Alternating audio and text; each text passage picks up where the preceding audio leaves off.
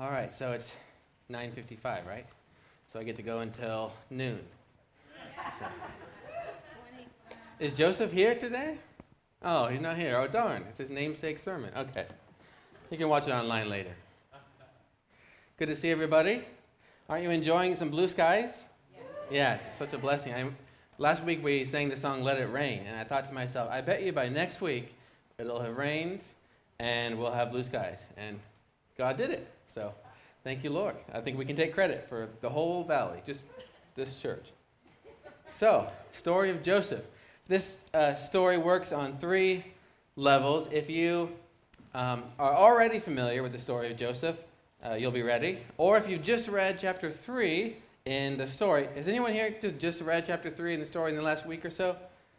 Okay, we have some we have some overachievers. Thank you. Good job. And then if you haven't read chapter 3 or you're not familiar with the story of Joseph, it should still work. I can't promise you'll get every single reference right away. You're going to have to pay attention so I know that's hard on a Sunday morning, but it's going to be good. I love this story, so I felt really blessed to be able to preach from the story of Joseph. It's probably my favorite story in Genesis out of all the great stories in Genesis. So I was thinking about Genesis, and it's one of those great books where things are simple. J.R.R. Tolkien wrote about hobbits. They like books to be full of things they already know, laid out fair and square with no contradictions.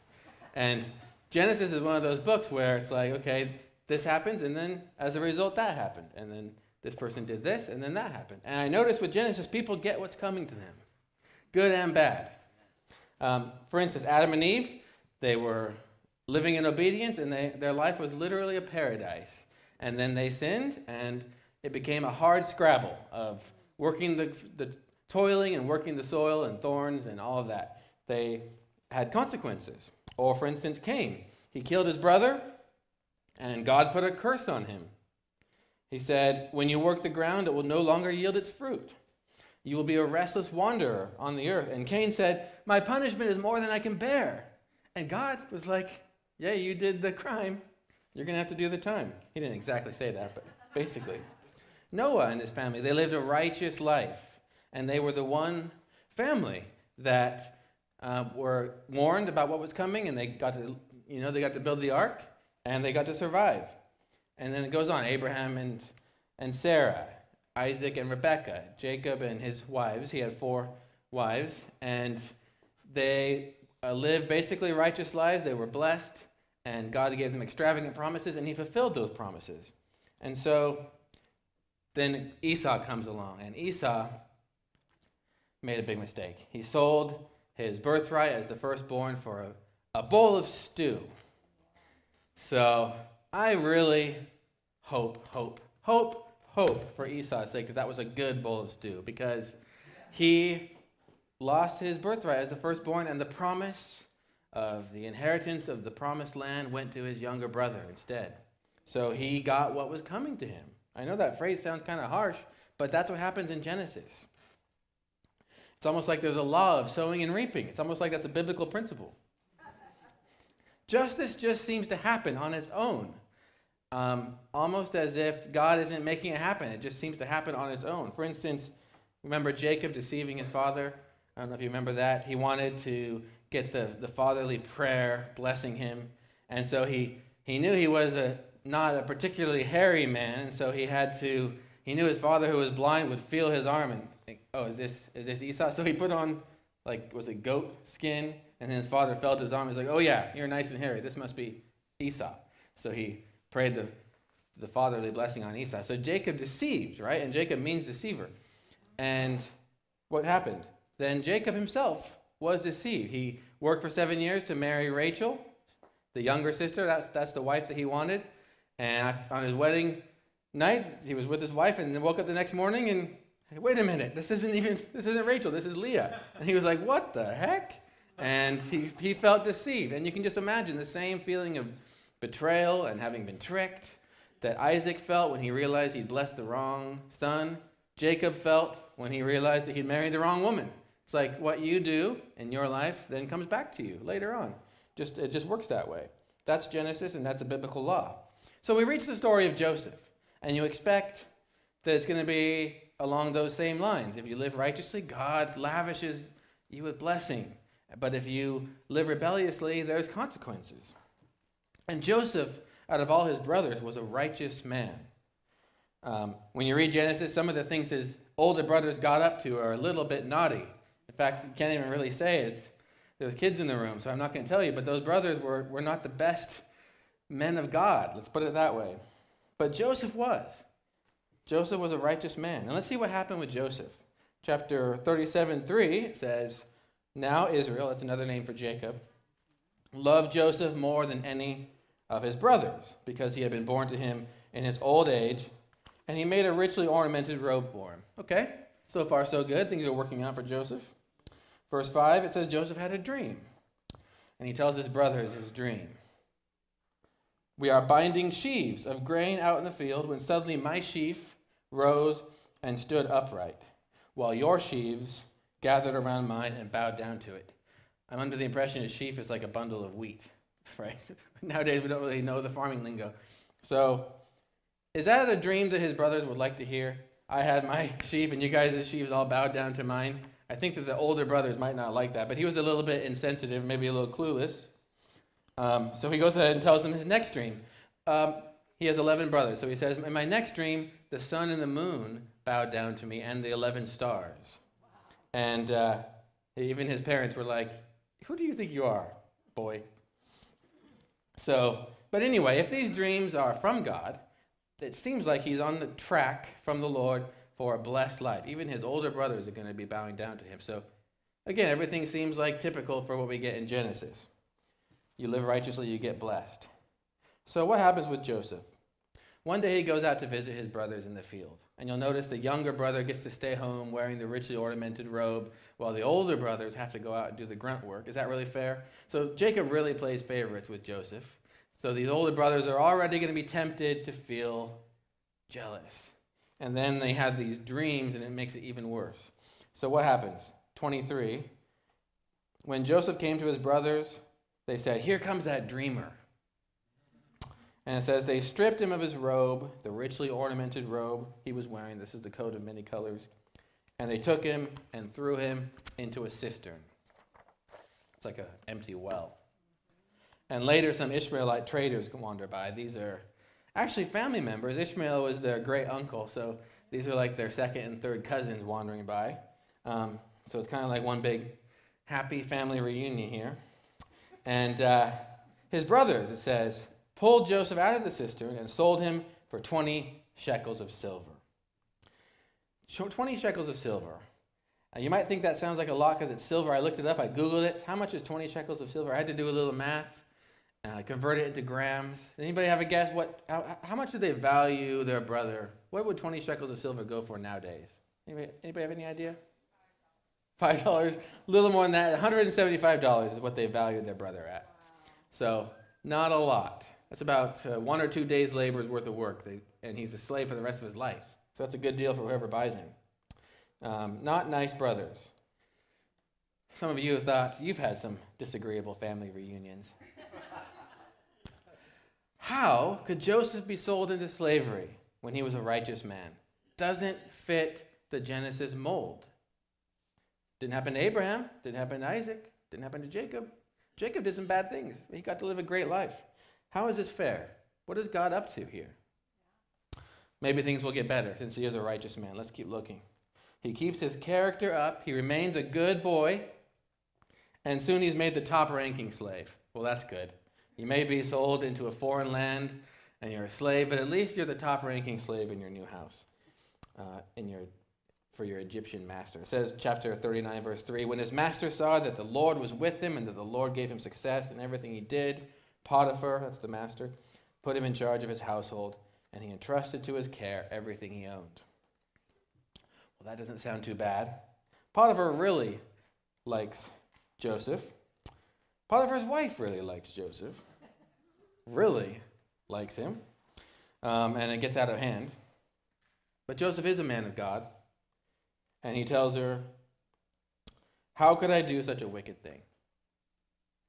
And he actually runs out of the room when she tries to seduce him. And what does she do? Does she say, uh, Oh, you're right, sorry, my bad, I won't do that again? No, she says this She waits for her husband to come home. She has his cloak in her hand because he ran out of the room while she was grabbing his cloak. And she says to her husband, That Hebrew slave you brought us came to me to make sport of me. But as soon as I screamed for help, he left his cloak beside me and ran out of the house. When his master heard this story, his wife told him, it says he burned with anger. Joseph's master took him and put him in prison. He's lucky not to have been killed, or blessed, I should say, not lucky. Question Where's God? He did the right thing. If he had fallen for her seduction, she wouldn't have put it, she wouldn't have told a lie, and he might not have been put in prison. But because he did the right thing, now it's getting worse. It's not fair, it's not right, and God let it happen. It does say, chapter 39, verse 20, God was with him and showed him kindness. The warden put Joseph in charge of the prison. So now he's in charge of the prison. Everywhere he goes, God keeps putting him in charge, but still, he's still a slave in prison. Not great. But, okay, he is still righteous. He's kept his righteousness up despite all these attacks. Maybe God will quickly get him out of prison. That would be fair, right? What does God do? It says, sometime later, he meets two glum men in this dark, dungy, dingy prison. And they're, they're glum. You can tell from their faces they're down in the dumps. And he says, Why are your faces sad? And they say, Well, we just had some ominous dreams. Now, Joseph knows a thing about dreams. He's had some experience with dreaming. And he could have said, Don't get me started on dreams. The Lord will give you dreams, and it sounds like He's promising you the whole world, and it doesn't work out. You can't count on Him. I don't want to hear about your dreams. No, he doesn't say that. He has kept his heart tender towards the Lord through all of this. And he says, what? He says, do not dreams, do not interpretation of dreams belong to God. Tell me your dreams. He's kept his faith up. And he goes on and he interprets the dreams correctly. And for the one guy, he gets sprung out of prison three days later, and he gets rehired by Pharaoh to be a court official, a cup bearer, which is actually uh, fairly important. He tests, he tests the drinks for Pharaoh and carries his cup, but he also is just around as an advisor, an important person. The other guy, not so much. It doesn't really work out for him. Um, that's between him and God. It's not doesn't really affect the story. But Joseph tells the cupbearer, "You're going to be back with Pharaoh," and he says, "Remember me." This is chapter 40, verse 15. Remember me, and show me kindness. Mention me to Pharaoh and get me out of this prison. I have done nothing to deserve being put in a dungeon. Now, surely the Lord will give Joseph justice and the good life he deserves. Surely he'll finally start to reap some of the reward for his righteousness. It will be so easy for God to remind this cupbearer just say the word to Pharaoh. He's around Pharaoh, and it, it could be over in a day. But what happens? Verse 23 the chief cupbearer, however, did not remember Joseph. He forgot him. And you're reading this and you're wondering to yourself, did the Bible break? What's going on here? Why are the rules for Joseph so different than everybody else? He's good. He ought to be blessed. His brothers are naughty. They ought to get what's coming to them. But they're back home with their dad. Jacob was wealthy. They're enjoying their father's wealth and his animals and their pastures, living the good life. And the one brother who's really righteous is in an Egyptian jail as a slave, forgotten and alone. A couple years ago, I was out evangelizing on West Main, and I met a young man who was, I could tell he was spiritually hungry, and he was open to the gospel, but he told me uh, there was a block. He didn't use that word, I, I use that word, but he said He's had one problem after another, and he doesn't know why the Lord would allow this to happen. So he wasn't quite ready to receive Jesus today because he's not sure how could a good God allow all the things that have gone wrong in his life. And I know that many of us can relate to that in the midst of what's going on in our valley. I think my dad rightly said locally, we have faced the greatest crisis in our valley since the region was first settled in the 1850s. Over 3,000 homes, structures, businesses I read are, are gone, up in smoke. Several arson arrests. Two families here in our church have lost homes.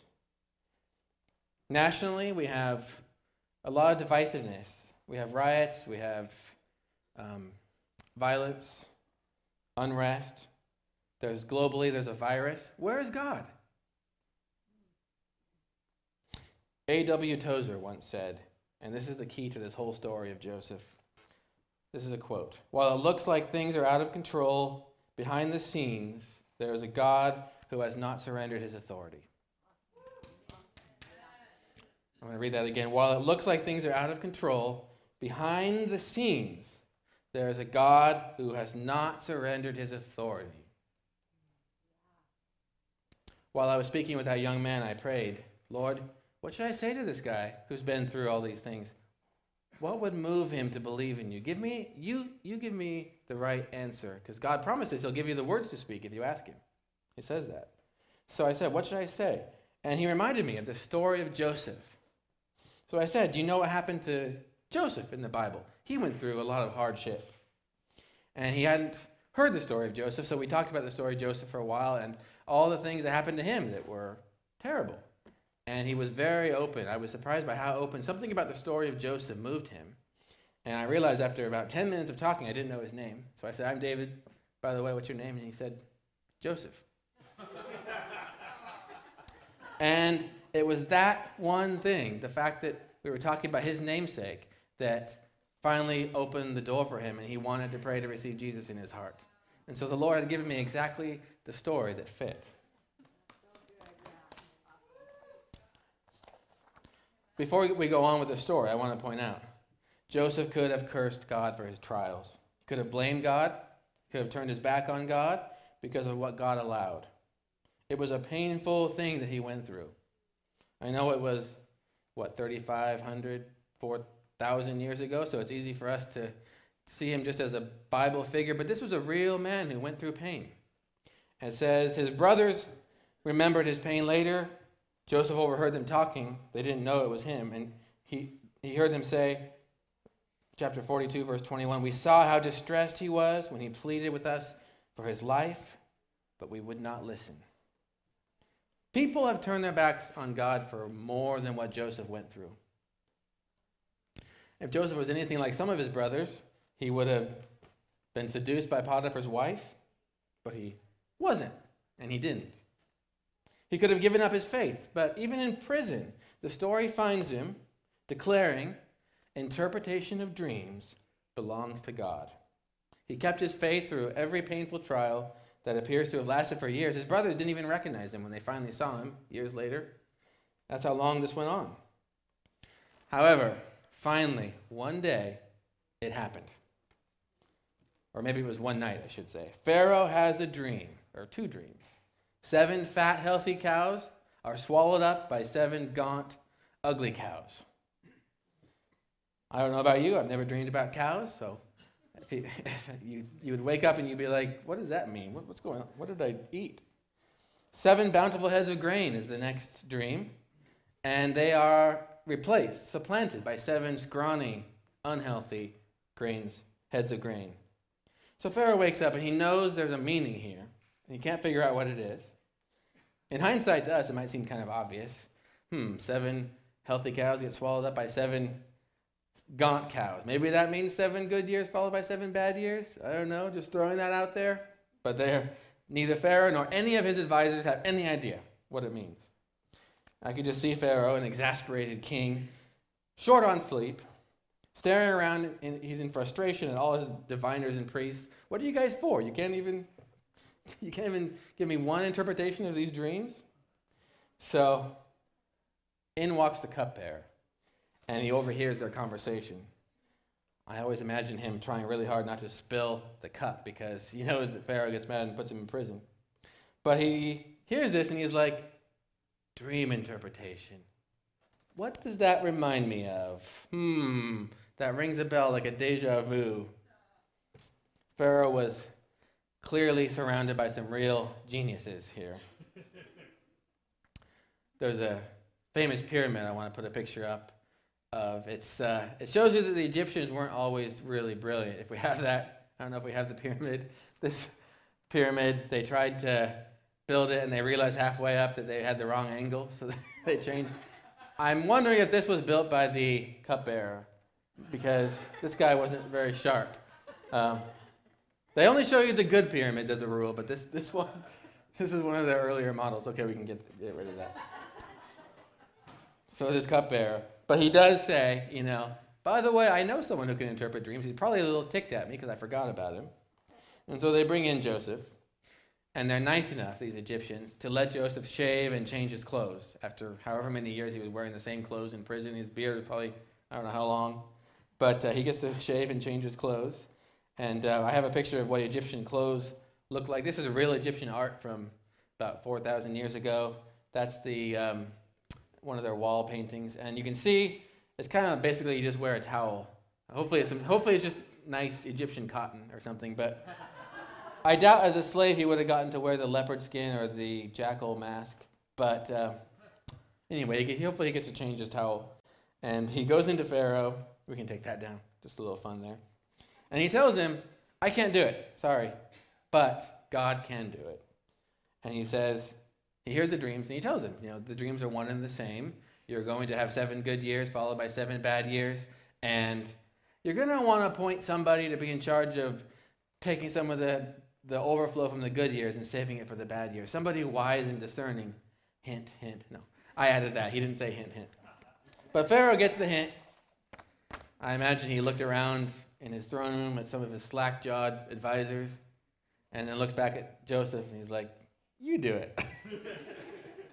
the cupbearer can keep being the cupbearer. You're going to be in charge here. So, Joseph, in a matter of minutes, literally minutes, goes from being an enslaved prisoner to being effectively the ruler of the entire kingdom. He's, he's the number two man right beneath Pharaoh. But Pharaoh does what everyone else has done Potiphar and the prison warden. He just puts Joseph in charge. And Joseph effectively becomes the ruler of the most powerful country in the world at that time. And Pharaoh said something very profound. Chapter 41, verse 38. He said, Can we find anyone like this man, one in whom is the Spirit of God? I love that quote. Do you have the Spirit of God in you? The same Spirit that was in Joseph is in you if you have received Jesus in your heart. So don't sell yourself short. Joseph's qualification for this position as the ruler of the most powerful country in the world, second only to Pharaoh, was what? The Spirit of God in, inside him. Well, what can we say about all this? This is a great story, lots of ups and downs. It gets better for Joseph. But he went through this betrayal at the hands of his brothers, slavery in a foreign land, false accusation and imprisonment, betrayal again from the court official who promised to remember him and then promptly forgot. None of it could keep Joseph from God's good plan. No hard circumstance could keep Joseph from God's good plan. You'll notice I didn't say bad circumstance. When I was a kid, we used to run around and play tag outside church. And I used to hate it when the old people, back then, if you were like over 50, I thought you were old. Now, now it's more like if you're over 100, I think you're old. there was a, there, one of our pastors, we used to, I, I had the bad habit of being a good listener. I didn't really want him to stop me and talk to me. I wanted to go play, but he grabbed my arm and he he, he told me something kind of random, but I never forgot it. He told me, You're not going to forget this. I was like, Oh, just let me go. I want to go play. But he said, Hard times aren't bad times, they're just hard. Okay, thanks. Now can, how can I go play tag? But I never forgot it. Hard times aren't bad times, they're just hard. Joseph went through some hard times, but they didn't have to be bad because of the spirit that was in him. And no hard circumstance was able in the end to keep him from God's good plan because he kept his character and his faith. So if you any of you have any pearls of wisdom you want to share, just find some kid and share it with them. That's great. They'll thank you 30 years from now. But the same is true for us.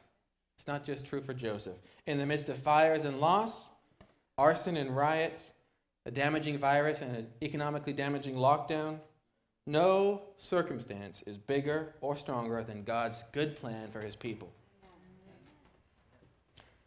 Joseph went through more than hard circumstances. People failed Joseph. His brothers were jealous. Potiphar's wife was vindictive. The cupbearer was negligent. But no amount of human failure or human disappointment could keep Joseph from God's good plan for his life. And sometimes he failed himself. He probably shouldn't have shared that self glorifying dream with his brothers. He could have been more sensitive. He could have known that he was already the favored child. He's the youngest. And he, he shouldn't be sharing a dream with them where they are bowing to him. But he did it anyway, and it created a jealousy that may have sparked this whole thing, all these problems. He, didn't, uh, he wasn't sensitive. It wasn't wrong, it just wasn't wise. And then later, he shouldn't have necessarily been alone with Potiphar's wife. Uh, it created the situation where she was able to accuse him. Again, it wasn't sin, it just wasn't necessarily wise. But even his own human weaknesses, even his own lack of foresight, even that wasn't enough to keep him from God's good plan. God's perfection is more than enough to make up for our weaknesses. So, whatever weaknesses we have, whatever lack of foresight, oh, I didn't see that coming, whoops, I messed up again. If you have your character and you have your faithfulness, God's perfection is more than enough to make up for our human frailty, right? Thank God for that. Because none of us are perfect. However, he could have messed it up. It would have been possible. What could he have done that would have kept him from God's good plan? Well, it doesn't come out right out and say. We, we can infer if he had fallen for Potiphar's wife's seduction, if he had given in to the desire for revenge against his brothers, um, if he had let himself become mad at God and lost his tender heart towards the Lord, you can see that those are the sorts of things that could have kept him from God's good plan. But no circumstance was going to do it because God was with him. I remember my first grade um, teacher. She was this hard faced, very severe woman, very pious. I'm sure she was a good person, but to us, she was terrifying. This was a school called Lewis and Clark Christian Academy. My parents sent me there in their infinite wisdom. It was one of these spanking schools. Discipline, discipline, discipline is a thing for young children, especially young boys. Um, and early on in my first grade year, she wanted me to stand up and read something. And terrified because I knew if I messed up, I'd get spanked. Probably not really, but that's what I was thinking. I kind of told her, I can't read yet. I can't read. And she looked at me very severely. She said, That's no excuse. Stand up and read it. Somehow I, I muddled through it. God's a little nicer when we try to give him excuses. But he'll say, Don't worry, I'll be with you. And once he says that, it's like, doesn't matter if you can't do it. He's with you. So what, what are you going to say? You have to do it. And it's always good. So not even our, our innocent weaknesses can keep us from God's good plan. So, in summary, no circumstance, no human failing, no weakness not founded on unbelief. I want to say that very carefully. No weakness not founded on unbelief can keep us from God's good plan.